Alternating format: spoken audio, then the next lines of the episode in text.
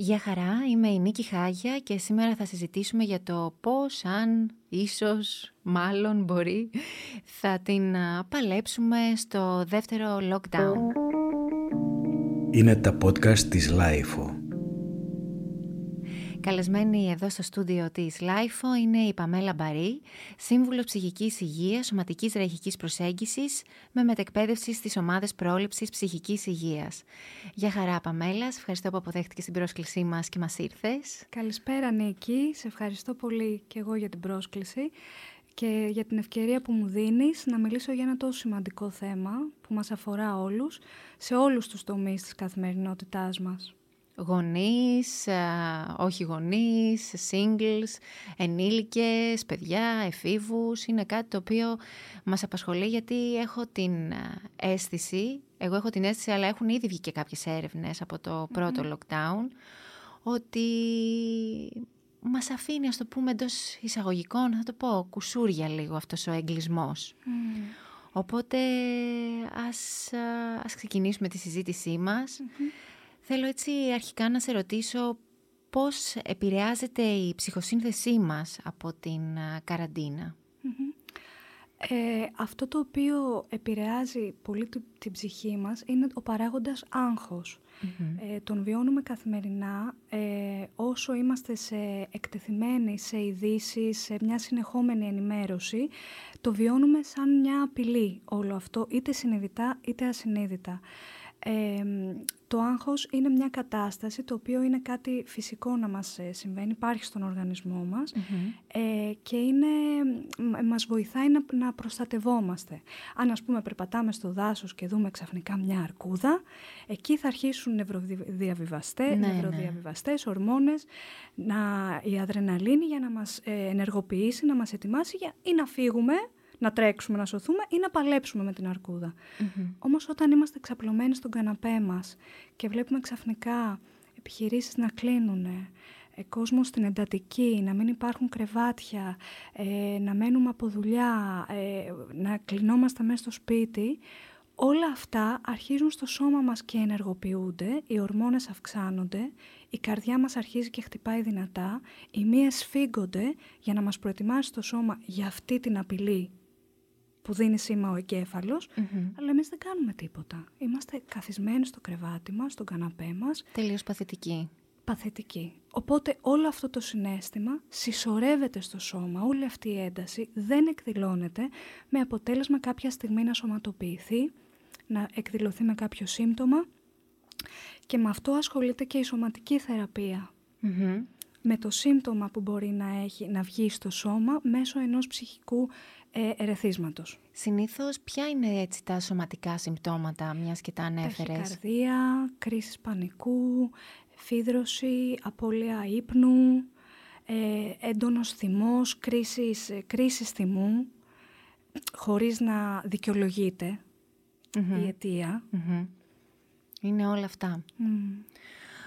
Ξέρεις τι άλλο μου έκανε εντύπωση; Μου έκανε εντύπωση και το πώς αντιμετωπίσαμε και την είδηση για το lockdown. Δηλαδή, λίγο πριν το δεύτερο lockdown είδαμε τα μαγαζιά να γεμίζουν ε, να, για να, να πάει ο κόσμος να αγοράσει. Δηλαδή, είδαμε έτσι μια έκρηξη καταναλωτισμού. Είδαμε επίσης μια τεράστια τάση φυγής στους δρόμους, έτσι προς τα έξω, προς τα χωριά φύγανε όλοι. Και έτσι όλα αυτά τα, τα πράγματα, εμένα βλέποντάς τα έτσι με, με ανησυχησαν Είναι πρωτόγονες, ε, πρωτόγωνα ένστικτα τα οποία βγαίνουν στην επιφάνεια όταν είμαστε μπροστά σε μία απειλή. Ε, και, και αυτό ακριβώς κάναμε. Ε, ενστικτοδός, ασυνείδητα, ε, λειτουργήσαμε με αυτόν τον τρόπο, σαν να είμαστε σε έναν κίνδυνο φυσικό. Όντως, πραγματικά. Και είδα, διάβασα και μία έρευνα πως ακόμα και όσο αφορά στα παιδια ένα στα τρία παιδιά επηρεάστηκε ψυχολογικά άσχημα από το προηγούμενο lockdown. Άρα βλέπουμε ότι ακόμα και τα παιδιά που μπορεί να μην έχουν έτσι μεγάλη αίσθηση του φόβου κτλ. επηρεάστηκαν πάρα πολύ από αυτό. Η αλήθεια είναι αυτή, γιατί τα παιδιά είναι όλο συνέστημα. Ειδικά οι πιο μικρές ηλικίες. Δεν είναι αναπτυγμένος ο νεοφλοιός το μέρος του εγκεφάλου που είναι η λογική, η κρίση, ο συνειρμός. Είναι ε, πιο ανεπτυγμένα ο συναισθηματικός εγκέφαλος, ο θηλαστικός εγκέφαλος και είναι τα παιδιά γεμάτα συναισθήματα. Όταν η μητέρα ή ο πατέρας είναι φοβισμένος, ακόμα και αν δεν το δείξουν, τα παιδιά έχουν την, την ικανότητα να το αντιλαμβάνονται αυτό. Είναι σαν σφουγγάρια. Σαν σφουγγάρια, Το πιάνουν στον αέρα, σαν τη γάτα μας, σαν το σκύλο μας. Ο σκύλος δεν ξέρει ότι περνάμε τώρα δεύτερη καραντίνα, όμως αντιλαμβάνεται το φόβο μας. Στο σώμα μας, στη μυρωδιά μας, στο βλέμμα μας, στις κινήσεις που είναι με ένταση. Οπότε και τα παιδιά αναγνωρίζουν το φόβο και όταν δεν τους εξηγούμε, φτιάχνουν με το μυαλό τους δράκους και παραμύθια, με, με δράση, με, με άγριες εικόνες. Και πώς μπορούμε να εξηγήσουμε στα παιδιά το τι ακριβώς συμβαίνει αυτή τη στιγμή; Μπορούμε να τους πούμε την αλήθεια όσο πιο απλά γίνεται με βάση του εμείς πώς αισθανόμαστε. Εγώ προχθές, ε, επειδή είδα και τα, έχω δύο παιδάκια, ο ένας είναι 8 χρονών και ο άλλος είναι 6 ε, αισθάνθηκα ότι είναι και εκείνα αποδιοργανωμένα, όπως ήμουν και εγώ αποδιοργανωμένη, γιατί ξαφνικά έπρεπε να ρυθμίσω τη δουλειά μου, να, ξέρεις, να τακτοποιήσω τα πράγματα, τις υποχρεώσεις μου. Ε, οπότε αισθάνθηκα την ανάγκη να τους πω ότι παιδιά αισθάνομαι φόβο και, και δεν ξέρω τι να κάνω γι' αυτό, γιατί ξαφνικά ε, φοβάμαι για τη δουλειά μου, ε, για πώς θα είναι η καθημερινότητά μας και αυτά και τους εξέφρασα πώς αισθάνομαι. Και εκείνη την ώρα τους είπα ότι θέλω να σας πάρω μια αγκαλιά γιατί αυτό θα με βοηθήσει. Και αυτό έκανα. Και έτσι ηρέμησα και εγώ και τα παιδιά μου. Άρα σωματική επαφή. Ακριβώς. Η σωματική επαφή είναι πάρα πολύ σημαντική. Η σωματική επαφή, η οπτική επαφή, έστω το κράτημα των χεριών μεταξύ της οικογένειας, γιατί τώρα που το ναι. λέω συνειδητοποιώ ότι ούτε αυτό επιτρέπεται, μεταξύ ανθρώπων που δεν είναι στην ίδια οικογένεια, ε, είναι πάρα πολύ σημαντικό. Ανεβάζει τη σερωτονίνη, τα επίπεδα της σερωτονίνης, που είναι η ορμόνη ε, της ευτυχίας, την οκιτοκίνη, που είναι η ορμόνη της αγάπης, και όλα αυτά αυξάνονται με τη σωματική επαφή. Και φυσικά με το σεξ, έτσι. Στα ζευγάρια... Με ή χωρίς παιδί. με ή χωρίς Βέβαια τώρα με την καραντίνα δεν ξέρω πόσοι άνθρωποι οι οποίοι μένουν μπορούν να βλέπονται τακτικά. Γιατί υπάρχει και αυτό το θέμα. Ναι. Τι νούμερο θα στείλεις για να πας να δεις τον άλλον. Είναι και αυτό. Οπότε βλέπουμε ότι οι βασικές ανάγκες του ανθρώπου ε, δυσκολεύονται να ικανοποιηθούν. Μιλάμε για βασικές ανάγκες πλέον, έτσι. Και πάμε τώρα να, να δούμε, οκ, το πρόβλημα είναι αυτό. Το, το έχουμε καταλάβει ότι οι βασικές ανάγκες, όπως είπες και εσύ, όπως προείπες, του ανθρώπου δεν μπορούν να ικανοποιηθούν. Και όλο αυτό το πράγμα μας αγχώνει, μας φοβίζει, μας στρεσάρει. Πώς μπορούμε να διαχειριστούμε το στρες και ας πάρουμε μεμονωμένα, mm-hmm. μεμονωμένες καταστάσεις. Για παράδειγμα, ένας άνθρωπος ο οποίος μένει μόνος του. Ε, χωρίς τέρι. Ας πάρουμε τους ανθρώπους που δεν έχουν τέρι, που είναι μόνοι τους, έτσι. Που δεν έχει κάποιον, κάποιο τέρι να τον περιμένει σε ένα άλλο σπίτι.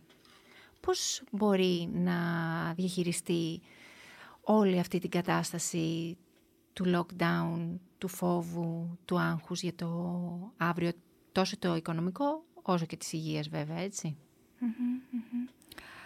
Ε, αρχικά είναι πάρα πολύ σημαντικό να μην είναι συνεχώς εκτεθειμένος σε μια συνεχόμενη Ε, γιατί αυτό δημιουργεί μεγαλύτερο άγχος, όπως είπαμε προηγουμένως. Ε, να είναι σε επαφή με τις ανάγκες του, με τι είναι αυτό το οποίο τι μ' αρέσει να κάνω. Απλές ερωτήσεις στον εαυτό μου.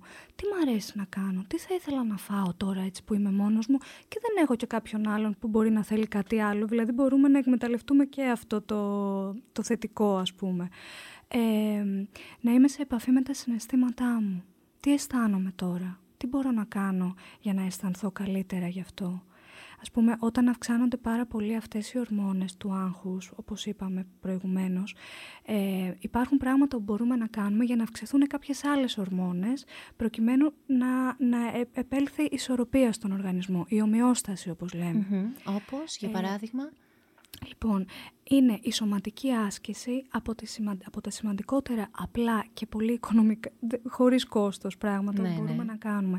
Ένα ποδήλατο, ε, κολύμπι, αν αυτό επιτρέπεται, ε, τρέξιμο, περπάτημα, επαφή με το κατοικίδιό μας. Το να, αν έχουμε κατοικίδιο, το να αγκαλιάσουμε, να παίξουμε με τη γάτα, με τη γάτα μας, με το σκύλο μας, αυξάνει τα επίπεδα οκιτοκίνης, που είναι η ορμόνη της αγάπης. Αυτά γίνονται αυτόματα, έτσι πολύ απλά ε, η επαφή με το εδώ και τώρα, με το παρόν. Το να μπαίνω, να αφήνω το, μυα... το μυαλό έχει την τάση να φεύγει είτε στο παρελθόν είτε στο μέλλον. Ναι. Το μόνο πράγμα το οποίο μας φέρνει στο εδώ και τώρα είναι το σώμα μας. Μέσω της αναπνοής μας, μέσω της λειτουργίας των ζωτικών οργάνων μας, της καρδιάς. Για φανταστείτε η καρδιά να σταματούσε τη λειτουργία της για λίγα δευτερόλεπτα να σκεφτεί πώς χτύπησα εγώ χθες; Αυτό είναι πολύ τέλεια για το σώμα. Όμως το μυαλό ταξιδεύει ταξιδεύει ανεξέλεκτα, είτε στο παρελθόν είτε στο μέλλον. Αυτό πολλές φορές είναι καταστροφικό. Το παρελθόν μας δεν μπορούμε να το αλλάξουμε. Αυτό είναι. Οι γονείς μας αυτοί είναι, ό,τι και να κάνουμε, η ιστορία μας είναι αυτή. Ο κορονοϊός ήρθε, Αυτός είναι, ήρθε, δεν μπορούμε να τον αλλάξουμε. Είναι. Ας μην έχουμε αυταπάτες. Το μέλλον, επίσης, αν κάτι μάθαμε από τον κορονοϊό, είναι ότι δεν ξέρουμε τι μας ξημερώνει. Δεν ξέρουμε και δεν μπορούμε να προγραμματίσουμε το αύριο. Αλλά το παρόν όμως μπορούμε να, να, να, το, να, να είμαστε παρόντες. Μπορούμε να, να το διαμορφώσουμε όπως εμείς θέλουμε. Και υπάρχει κάποια έτσι απλή άσκηση για να είμαστε στο παρόν; Γιατί κάποιος θα σου πει ναι, ναι, ωραία μου τα λες τώρα, κυρία Μπαρή μου. Έτσι θα αλλά... και θα έχει και δίκιο ο άνθρωπος. Αλλά πώς θα μείνω συγκεντρωμένο στο παρον Είναι κάτι πάρα πολύ απλό. Απλά η επαφή με την αναπνοή μας. Κάποιος άλλος μπορεί να το πει διαλογισμό.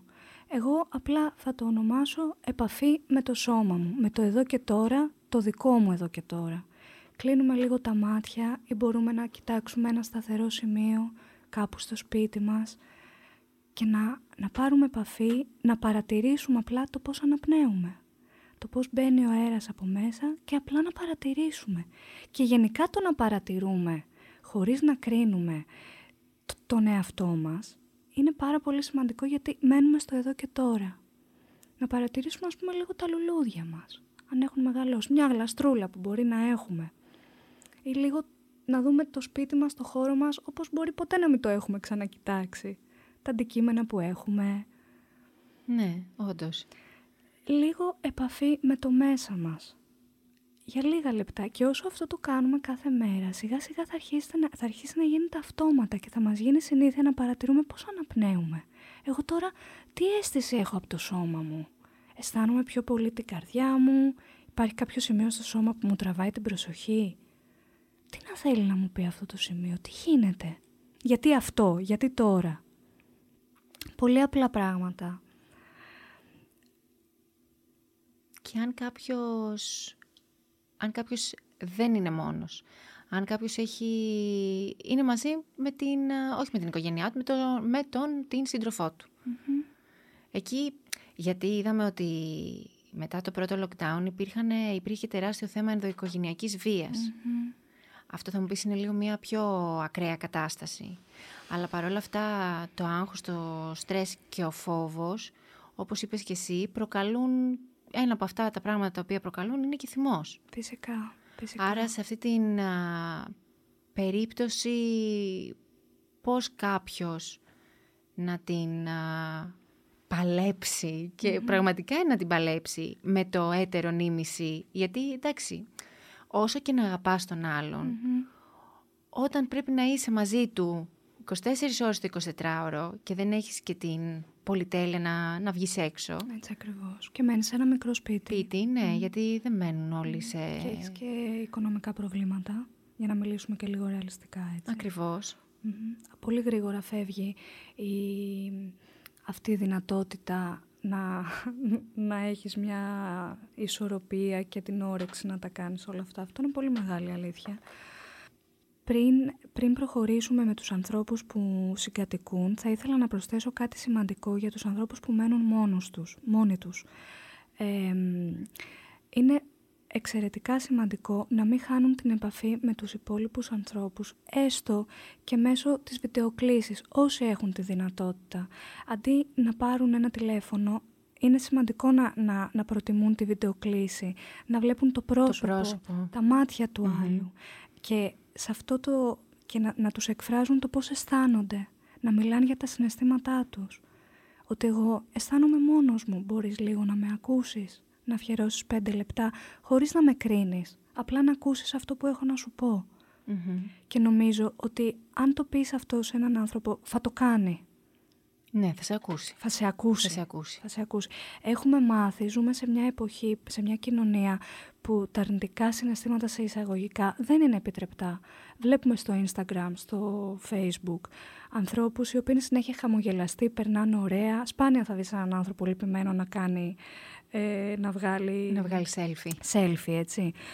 Ε, όμως τα συναισθήματα αυτά υπάρχουν και είναι η βρύση, ανοίγεις τη βρύση και πέφτουν όλα τα συναισθήματα. Δεν είναι μόνο η χαρά, έτσι, από την ίδια βρύση ρέουν Οπότε είναι σημαντικό να παίρνουμε επαφή με αυτά που αισθανόμαστε και να τα επικοινωνούμε. Έστω και με βιντεοκλήση, έστω αν δεν έχουμε ε, αυτού του είδους το κινητό, με ένα τηλέφωνο, να πούμε τι αισθανόμαστε. Αυτό είναι ωραίο να το κάνει και κάποιος ο οποίος σκέφτεται κάποιον άλλον που μπορεί να είναι μόνος. Αυτό ήθελα να πω. Και επειδή ε, εδώ είμαστε, μένουμε σε μία πόλη, υπάρχουν πολυκατοικίες, αν γνωρίζουμε έναν άνθρωπο ο οποίος είναι παππούς ή μένει μόνος του ή γιαγιά ή κάποιος, οποιοδήποτε μένει μόνος του, του να το αφήσουμε στην πόρτα. Μα ένα ε, ένα ψωμάκι, ένα πιάτο φαΐ, ένα λουλούδι, ε, μία ζωγραφιά από το παιδί μας. Ε, ίσως του αλλάξει τη ζωή αυτό. Είναι, είναι τεράστιο για εκείνον, γιατί εδώ αγγίζουμε το, το θέμα του, της ανάγκης του ανθρώπου να ανήκει Και το οποίο πλήττεται και αυτό. Οπότε ξαφνικά ε, συνειδητοποιεί ότι κάπου ανήκει και εκείνος σε μια πολυκατοικία, σε μια γειτονιά και έχει ανθρώπους που τον σκέφτονται και τον νοιάζονται. Μιλάμε για απλά πράγματα, τα οποία δεν κοστίζουν. Ούτε το χρόνο, ούτε οικονομικά, ας πούμε. Και είναι εύκολο να γίνουν. Να γίνουν, βέβαια. Αυτό. Και όσο αφορά στα ζευγάρια, αυτό που λέγαμε και πριν, που μένουν μαζί και τα πράγματα γίνονται λίγο περίεργα, mm-hmm. κάποιες έτσι συμβουλές για, για αυτούς τους ανθρώπους είναι σημαντικό όσο μπορούν, όσο μικρό και αν είναι το σπίτι, να παίρνουν το χώρο τους. Μπορεί να είναι βάζω ακουστικά, κλείνω τα μάτια και ακούω τη μουσική που μου αρέσει εμένα, από το βγαίνω μία βόλτα να περπατήσω μόνος μου, με, τη, με τις σκέψεις μου, εστιασμένος σε μένα, στις δικές μου ανάγκες και στα δικά μου θέλω. Και επίσης είναι σημαντικό αυτά τα θέλω και οι ανάγκες να, να μοιράζονται μεταξύ στα ζευγάρια ότι εγώ ε, μπορεί αυτή τη στιγμή να ζούμε αυτό. Όμως έχω αυτή την ανάγκη και δεν έχει να κάνει με σένα, έχει να κάνει με μένα. Υπάρχει μια προσευχή, λέγεται προσευχή της Gestalt. Ε, και είναι πάρα πολύ ωραίο ε, να την ψάξουμε στο διαδίκτυο και να τη δούμε. Έχει να κάνει με τις σχέσεις των ζευγαριών. Ότι εγώ είμαι εδώ για να εκπληρώσω τις δικές μου ανάγκες και όχι τις δικές σου. Και κάπως μας χωρίζει λίγο αυτό, μας κάνει δύο διαφορετικούς ανθρώπους. Το οποίο αυτό είναι ερωτικό, είναι σεξι, το να μην... Δεν είμαστε το ίδιο, δεν χρειάζεται να ακούμε να ξε... μας αρέσουν τα ίδια πράγματα, να θέλουμε να δούμε την ίδια ταινία, να μας αρέσει το ίδιο τραγούδι. Εγώ είμαι εγώ και εσύ είσαι εσύ. Και αυτό κάπως μας δίνει χώρο και, και παρουσία ξεχωριστή. Ε, από εκεί και πέρα είναι πάρα πολύ σημαντική η σωματική επαφή ξανα, ξαναγυρνάμε στο ίδιο, η βλεμματική επαφή. Ε, πόσο καιρό έχω να, να κοιτάξω τον σύντροφό μου στα μάτια και να, να είμαι όντως εκεί, να είμαι παρούσα τη στιγμή που τον κοιτάζω και να μην του μιλήσω, να του πω αυτά που αισθάνομαι μόνο με τα μάτια μου.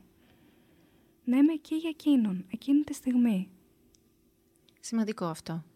Βέβαια, εντάξει, όταν έχεις και 5.000 πράγματα στο κεφάλι σου, αυτό λίγο κάπου το ξεχνάς να το κάνεις. Αλλά ίσως τώρα να βρούμε λίγο χρόνο, λίγο χρόνο, να, να κάνουμε πράγματα τα οποία ίσως να μην είχαμε την ευκαιρία να τα κάνουμε λόγω δουλειάς.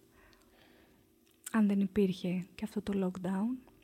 Και στην περίπτωση που η σχέση είναι προβληματική και υπάρχουν ζητήματα, Εκεί πώς το διαχειριζόμαστε; Αυτά σίγουρα θα βγουν στην επιφάνεια πολύ πιο έντονα από ότι αν δεν υπήρχε αυτή η κατάσταση.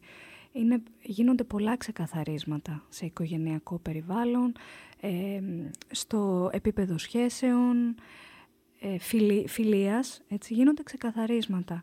Και νομίζω ότι δεν είναι και τόσο αρνητικό αυτό. Ούτως ή άλλως δεν θα γινόταν κάποια στιγμή. Ναι, όταν γίνεται σε, έτσι, σε mild επίπεδο. Γιατί όταν υπάρχει, ασκείται από κάποιον από τους δύο, εκεί τα πράγματα είναι άσχημα. Φυσικά, Εδώ, εδώ μιλάμε για παθολογικές καταστάσεις, οι οποίες ε, χρειάζονται άμεση παρέμβαση κάποιου ειδικού, ε, το άτομο να αισθάνεται ότι υπάρχει βοήθεια, ότι μπορεί να μιλήσει, να πάρει τηλέφωνο, υπάρχουν γραμμές που υποστηρίζουν τους ανθρώπους που δέχονται τη βία. Και αυτό που χρειάζεται να πούμε σαν μήνυμα είναι ότι άπαξ και συμβεί δεν πρόκειται να σταματήσει. Και πρέπει να γίνει μια άμεση παρέμβαση, να ζητηθεί, να ζητηθεί βοήθεια για να σταματήσει αυτή η κατάσταση, ειδικά όταν υπάρχουν και παιδιά, έτσι. Ναι, ναι. Και μιας και είπες για παιδιά, τι γίνεται με τα παιδιά, δηλαδή όσο και να αγαπάει ένας γονιός το παιδί του ή τα παιδιά του, δεν πάβει να είναι πάρα πολύ περίεργα και κυρίως άμα κάνει και τηλεργασία. Πολύ δύσκολο να έχεις τα παιδιά που είναι και μιας ηλικίας που δεν μαζεύονται, γιατί ίσως αν ήταν κάποιος έφηβος, μπορεί να κάτσει στο δωμάτιό του, μάλλον δεν θα θέλει να σε πολυβλέπει κιόλας. Θα κάτσει στο δωμάτιό του, το θα κάνει τα δικά του. Αλλά όταν είναι έτσι πιο πιτσιρίκι, εκεί πέρα τι. Η ψυχολογία της μητέρας και του πατέρα και των δύο γονιών είναι, είναι πάρα πολύ Γιατί εκεί πέρα που αντιλαμβάνεσαι το πόσο πολύ αγαπάς το παιδί σου ξαφνικά σου έρχεται ένα να θέλεις να πάρεις τους δρόμους και να το αφήσεις. Έτσι είναι. Έτσι είναι. Έτσι ακριβώς όπως τα λες είναι και το έχω βιώσει και ως μητέρα. Καταρχήν πρέπει να αισθανόμαστε τύψεις όσοι το αισθανόμαστε αυτό. αυτό. Είδες, βάζω και, το, και τους εαυτούς μας μέσα. Εννοείται. Είναι το πρώτο πράγμα που ήθελα να πω ότι από τη στιγμή, ε, ειδικά οι μητέρες από τη στιγμή που ε, μένουμε έγκυες ε, έρχονται οι ενοχές. Έτσι. Μα έχω φάει κάτι, μήπως ε, δεν κάνει αυτό που τρώω, μήπως βλάψει το παιδί μου, μήπως αυτό που αισθάνομαι το βλάψει το παιδί μου, μήπως το ένα βλάψει... Και τελικά κατακλυζόμαστε από... Τύψεις και ενοχές. Από τύψεις, οι οποίες είναι εντελώς αποδιοργανωτικές και δεν μας προσφέρουν τίποτα απολύτως. Οπότε σταματά, προσπαθούμε, γιατί μια κουβέντα είναι τώρα το σταματάμε, να μειώσουμε αυτές τις ενοχές και να συνειδητοποιήσουμε ότι είμαστε κι εμείς άνθρωποι, όπως έχουμε πει, με τις ανάγκες μας, με τα συναισθήματά μας και τα παιδιά έχουν ένα μαγικό ραβδάκι το οποίο μπορούν να μας φέρουν σε, σε έξαλλη κατάσταση. Ναι. Μας βγάζουν πολύ έντονα συναισθήματα. Σε πολύ έντονα συναισθήματα, γιατί οι γονείς πηγαίνουμε χέρι-χέρι με τις εξελικτικές φάσεις που περνάει το παιδί μας. Ένας ψυχολογικός όρος είναι παλινδρομούμε στην φάση την εξελικτική που ζει το παιδί μας. Οπότε γινόμαστε κι εμείς παιδί, μπαίνουμε στο συνέστημα και πολλές φορές δεν είναι εύκολος, εύκολο το μυαλό να, μας, να το συγκρατήσει αυτό το συνέστημα. Οπότε χρειάζεται να είμαστε σε επαφή με το συνέστημα, που κάτι πάρα πολύ δύσκολο τώρα έτσι. Δηλαδή πώς είμαστε σε επαφή με το συνέστημα; Σταματάμε λίγο. Δηλαδή το παιδί μας βάζει σε μία ένα... Είσαι τώρα εσύ στο γραφείο σου έτσι, mm-hmm. γράφεις, mm-hmm. στέλνεις, σε παίρνει κι άλλος τηλέφωνο και σου λέει πρέπει να γίνει και αυτό. Και έχεις τώρα ένα παιδί να σε τραβάει και να σου λέει μαμά, μαμά, μαμά. Εκείνη τη στιγμή τι πρέπει να κάνεις; Αυτό τώρα είναι καθαρά θέμα ορίων που, που θέτεις τώρα το θέμα. Έτσι είναι ένα τεράστιο θέμα. Ε, εκεί χρειάζεται να έχουμε οι ίδιοι την, ε, την κατανόηση στον εαυτό μας ότι αυτό που κάνουμε είναι πάρα πολύ δύσκολο. Χρειάζεται να δουλέψουμε και πρέπει να βάλουμε όρια και σε αυτόν που μας δίνει τη δουλειά έτσι, εκείνη την ώρα, αλλά και στο παιδί μας. Οπότε είναι ένα ε, πολύ δύσκολο θέμα διαχείρισης όλο αυτό. Αλλά χρειάζεται να είμαστε επίοικείς με μας. Ότι εντάξει, μπορεί και να μην τα καταφέρουμε να τα κάνουμε όλα τέλεια. Μπορεί να χρειάζεται αυτό που κάνουμε να μας πάρει περισσότερο χρόνο και να ζητήσουμε την επίοικια και από τον άλλον. Δηλαδή να πει εκείνη τη στιγμή στο, να, στο τηλέφωνο, να πει Συγγνώμη, αλλά θα μπορούσα να, μιλήσω, να μιλήσουμε σε, σε δύο λεπτά για να καλμάρεις το μωρό, Ακριβώς, το παιδί ακριβώς. και να συνεχίσει τη δουλειά σου. Και εξ- αυτό εξαρτάται από ποια ηλικία είναι το παιδί. Γιατί αν είναι 10 χρονών, πιθανά μπορεί να το καταλάβει. Αν έχεις όμως ένα παιδάκι 2 χρονών, τι θα του πεις, Αγάπη μου, αυτή τη στιγμή κάνω. Ε, φτιάχνω. Βγάζω τα- τον προπολογισμό. δηλαδή, ναι, εντάξει. Κάνω ένα εξελάκι, δεν, δεν, ε, Δεν γίνεται αυτό. ε, δεν γίνεται. Και αυτό, αυτό που είπες με το να έρθω σε επαφή με το συνέστημά μου, δηλαδή εκείνη τη στιγμή που εσύ αισθάνεσαι ότι θα εκραγείς, να κλείσεις, ας το πούμε, τώρα δεν ξέρω αν είναι σωστό, να κλείσεις τα μάτια και να πεις «ΟΚ, αυτή τη στιγμή αισθάνομαι ότι, ότι είμαι έτοιμη να...» Να, σηκωθείς αρχικά από το γραφείο, Ναι. εφόσον έχει, έχεις κατα... Πρόσεξε, θα πεις «Θα πάω να τα κάνω μετά». Θέλω Πες. να με πάρεις να μου πεις τα αποτελέσματα, σε παρακαλώ. Λοιπόν, αυτό, σηκώνεσαι, αρχίζεις λίγο και, και, και φεύγεις από την καρέκλα που νιώθεις εγκλωβισμό, ας πούμε, και είσαι παγιδευμένη. Μπροστά είναι ο γκρεμός και πίσω το ρέμα, έτσι. ναι, ναι. Αρχίζεις, φεύγεις από εκεί, πας λίγο στο δωμάτιό σου να ηρεμήσεις. Ωραία. Πας λίγο στο δωμάτιό σου να ηρεμήσεις, παίρνεις ένα-δύο λεπτά και επανέρχεσαι. Και είμαι σίγουρη ότι θα είσαι καλύτερα. Μπορείς εκείνη την ώρα να πάρεις ένα μαξιλάρι, να χτυπήσεις λίγο εκεί το κρεβάτι, σε ασφαλή μέρος και κάπως θα το εκτονώσεις όλο αυτό, Να αν είσαι εκτονώσεις τόσο αυτό πολύ το- θυμωμένη. Ναι. γιατί όλο αυτό είναι μαθηματικά βέβαιο ότι θα εκτονωθεί πάνω στο παιδί με ουρλιαχτό. Ε, βέβαια. Έτσι. Ναι, εννοείται. Το έχουμε ζήσει όλοι οι γονείς, τώρα μην κοροϊδευόμαστε πίσω από το δάχτυλο. Ναι, μας. ναι, ναι. ναι. Λοιπόν, γιατί δεν είναι θέμα γνώσης. Φυσικά όλοι ξέρουμε ότι δεν, μπορούμε να, δεν επιτρέπεται, να, δεν πρέπει να φωνάζουμε στο παιδί μας. Όμως είναι θέμα συναισθήματος. Αν ήταν έτσι θα διαβάζαμε όλοι ένα βιβλίο και θα λύναμε τα θέματά μας. Τα συναισθήματα δεν έχουν να κάνουν με το νου. Όχι, βέβαια. Έτσι. Λοιπόν, οπότε χρειάζεται εμείς οι μεγάλοι που υποτίθεται ότι έχουμε μεγαλύτερη μ, επαφή και μπορούμε λίγο να κοντρολάρουμε κάποια πράγματα, να το κάνουμε αυτό και να μην αφήνουμε ανεξέλεγκτα τα συναισθήματα να μας... ε, Να ξεχυλίζουν, να ξεχυλίζουν και να μας παρασύρουν. Ακριβώς και να λειτουργούμε αυθόρμητα. Μάλιστα. Για μια νέα μητέρα, που είναι τώρα νέα μητέρα, έτσι. Έχεις κάποια στο μυαλό σου; Θα μπορούσα να είμαι εγώ. Δεν είμαι... Όχι, εντάξει, και εγώ νέα μητέρα θεωρούμε. Αλλά Φυσικά και είσαι νέα Είμαι μητέρα. νέα γι' αυτό μητέρα. το λέω, γιατί και εσύ το βιώνεις αυτό; που έχει και το άγχος τύπου μη κολλήσει και τίποτα το μικρό και όλα αυτά. Ε, Τι, τι, τι να κάνει, πώς... Και πώς να το επικοινωνήσει αυτό το πράγμα και με τον πατέρα; Είναι σαν να κάνω μια εκπομπή, νιώθω τώρα για μένα, ένα podcast για μένα, για να λύσουμε τα προβλήματά μου. Γι' αυτό σε ρώτησα, σου λέω, έχεις κάποια στο μυαλό σου; Δεν καταλαβαίνω την ερώτηση, η αλήθεια είναι. Πώς να επικοινωνήσω όλο αυτό το άγχος μου και το στρες που μπορεί να αισθάνομαι ε, για να μην κολλήσει και κάτι το παιδί και να είμαι και σωστή μητέρα, να είμαι και σωστή επαγγελματίας.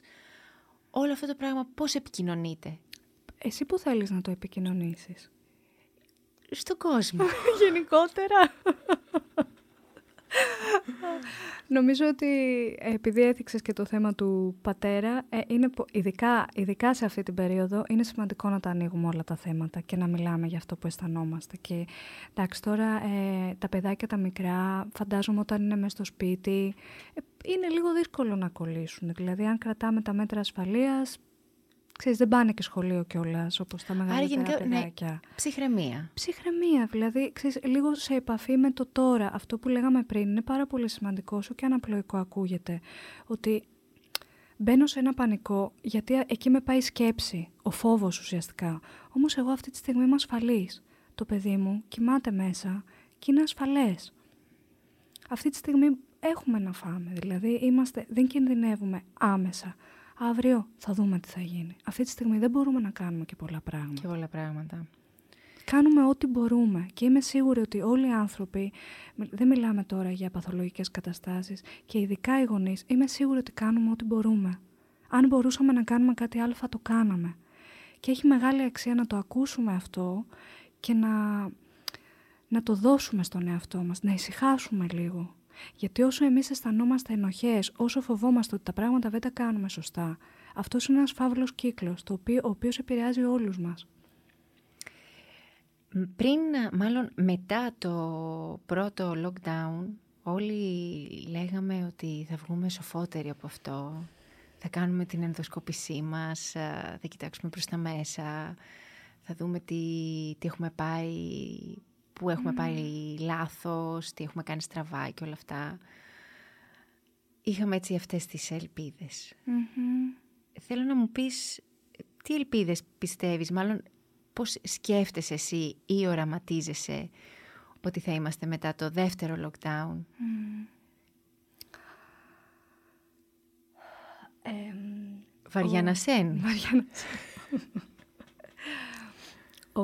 Βίλχεμ Ράιχ ο... ήταν ψυχίατρος και μαθητής του Φρόιτ και συνεργάτης αργότερα. Εκείνος λοιπόν ε, μέσα στην ψυχοθεραπεία έφερε την έννοια χαρακτήρας, η οποία βγαίνει από το χαράζω. Ο χαρακτήρας του ανθρώπου είναι κάτι χαραγμένο, κάτι βαθιά χαραγμένο, ο οποίος δεν είναι πολύ εύκολο να αλλάξει. Κάνουμε χρόνια ψυχοθεραπεία, μετακινούμαστε, έρχονται αλλαγές στη ζωής, στη ζωή μας, γινόμαστε πιο λειτουργικοί. Αλλά ο πυρήνας, ο πυρήνας μας είναι εκεί, μένει απαράλλακτος. Εγώ είμαι σίγουρη ότι σε πολλά πράγματα θα αλλάξουμε και έχουμε ήδη αλλάξει. Ο καθένας βέβαια με το δικό του τρόπο και με βάση τη δική του ιστορία και με το χαρακτήρα του. Άρα πιστεύεις ότι μετά από αυτό θα, θα μας βγει, ας το πω έτσι, θα μας βγει σε καλό, σε προσωπικό επίπεδο όλο αυτό; Νομίζω ότι όπως όλα τα πράγματα θα έχουν, θα έχουν σίγουρα θα υπάρχουν και οι απώλειες, ψυχικές, ε, σωματικές, βιολογικές, κοινωνικές, όλο, όλο, σε όλους τους τομείς, αλλά όπως έχει δείξει η ιστορία, δεν έχει υπάρξει ένα γεγονός αρνητικό το οποίο να μην έχει, φέρει και να μην έχει και θετικό πρόσημο. Να μην έχει και θετικό πρόσημο. Κοινωνικά δηλαδή, ιστορικά αν το δεις, πάντα υπήρχε αυτό. Δεν είναι η πρώτη φορά που η ιστορία η γη μας πλήττεται, έτσι. Έχει ξαναγίνει αυτό. Αλλά για εμάς, ε, το, εμείς το βιώνουμε πρώτη φορά και δεν ξέρουμε και είναι το άγνωστο. Και, και γι' αυτό ακριβώς είναι και πάρα πολύ δύσκολο. Εσύ προσωπικά βλέπεις το ποτήρι μισογεμάτο ή μισοάδιο; Εγώ το βλέπω μισογεμάτο. Ανήκω στους αισιόδοξους ανθρώπους. Ε, ο, κάθε, ο καθένας από μας ε, βιώνει την καραντίνα ε, και όλο αυτό που ζούμε από το Μάρτιο σε σχέση με, το, με την πανδημία ε, αναφορικά με το χαρακτήρα του, με τα βιώματά του, με, με τα τραύματά του, Οπότε είναι τόσο υποκειμενικό αυτό. Σίγουρα όλοι έχουμε κοινούς φόβους, κοινά όνειρα, κοινέ, κοινές εντάσεις, αλλά ο καθένας είναι μόνος του σε αυτό το, σε αυτό το, το ταξίδι, ας πούμε, όσον αφορά ότι είναι κάτι πολύ προσωπικό για τον καθένα, νομίζω. Άρα κάποιοι δεν είναι μια, το πούμε, ένα, ένα κοινό πράγμα το οποίο θα, θα αισθανθούμε μετά το lockdown ή αισθανόμαστε τώρα. Μπορεί να βγουν κάποια κοινά, ας πούμε, συμπτώματα τα οποία έχουν παρατηρηθεί μέσω έρευνες, ξέρεις, από όλα αυτά, αλλά ε, νομίζω ότι είναι και υποκειμενικό. Δηλαδή, αν, για παράδειγμα, ένα, ένας άνθρωπος ο οποίος είναι εξαιρετικά φοβικός και σωματοποιεί, ο, οποιοδήποτε στρες ας πούμε το βγάζει σε σύμπτωμα, αυτό άνοσα, ε, νομίζω ότι αυτό θα έρθει και θα γίνει πολύ πιο έντονο. Mm-hmm. Ένας άνθρωπος ο οποίος δεν εξωτερικεύει τα συναισθήματά του, ε, δεν θα αρχίσει ξαφνικά να τα εξωτερικεύει. Μπορεί να γίνει ακόμα πιο κλειστός, κλειστός. να συρρυκνωθεί, να μην μιλάει ακόμα περισσότερο σε άνθρωπο. Νομίζω δηλαδή ότι ε, αυτό που ο χαρακτήρας του κάθε ανθρώπου θα γίνει απλά πιο έντονος. Μέσα από όλη αυτή τη διαδικασια Ναι. Αυτό νομίζω εγώ, είναι προσωπική μου εκτίμηση. Και μιας έτσι και είσαι, όπως είπες και εσύ, αισιόδοξος θα ήθελες έτσι να, να κλείσουμε κάπως ε, συγκεκριμένα με κάποιο αισιόδοξο Εγώ ε, αρχικά θέλω να πω σε όλους μας και, και σε μένα να το ξανακούσω ότι πιστεύω ότι όλα θα πάνε καλά στο τέλος, ότι μπορούμε και προσαρμοζόμαστε οι άνθρωποι, έχουμε αντέξει πάρα πολλά και δεν χρειάζεται να το βάζουμε κάτω. Αυτό.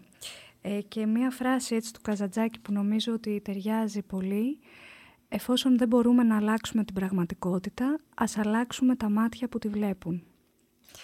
Αυτό. Πάρα πολύ σωστό και πολύ Σε ευχαριστώ πάρα πολύ που ήσουν εδώ. Εγώ ευχαριστώ. Και εις άλλα με υγεία. Αμήν.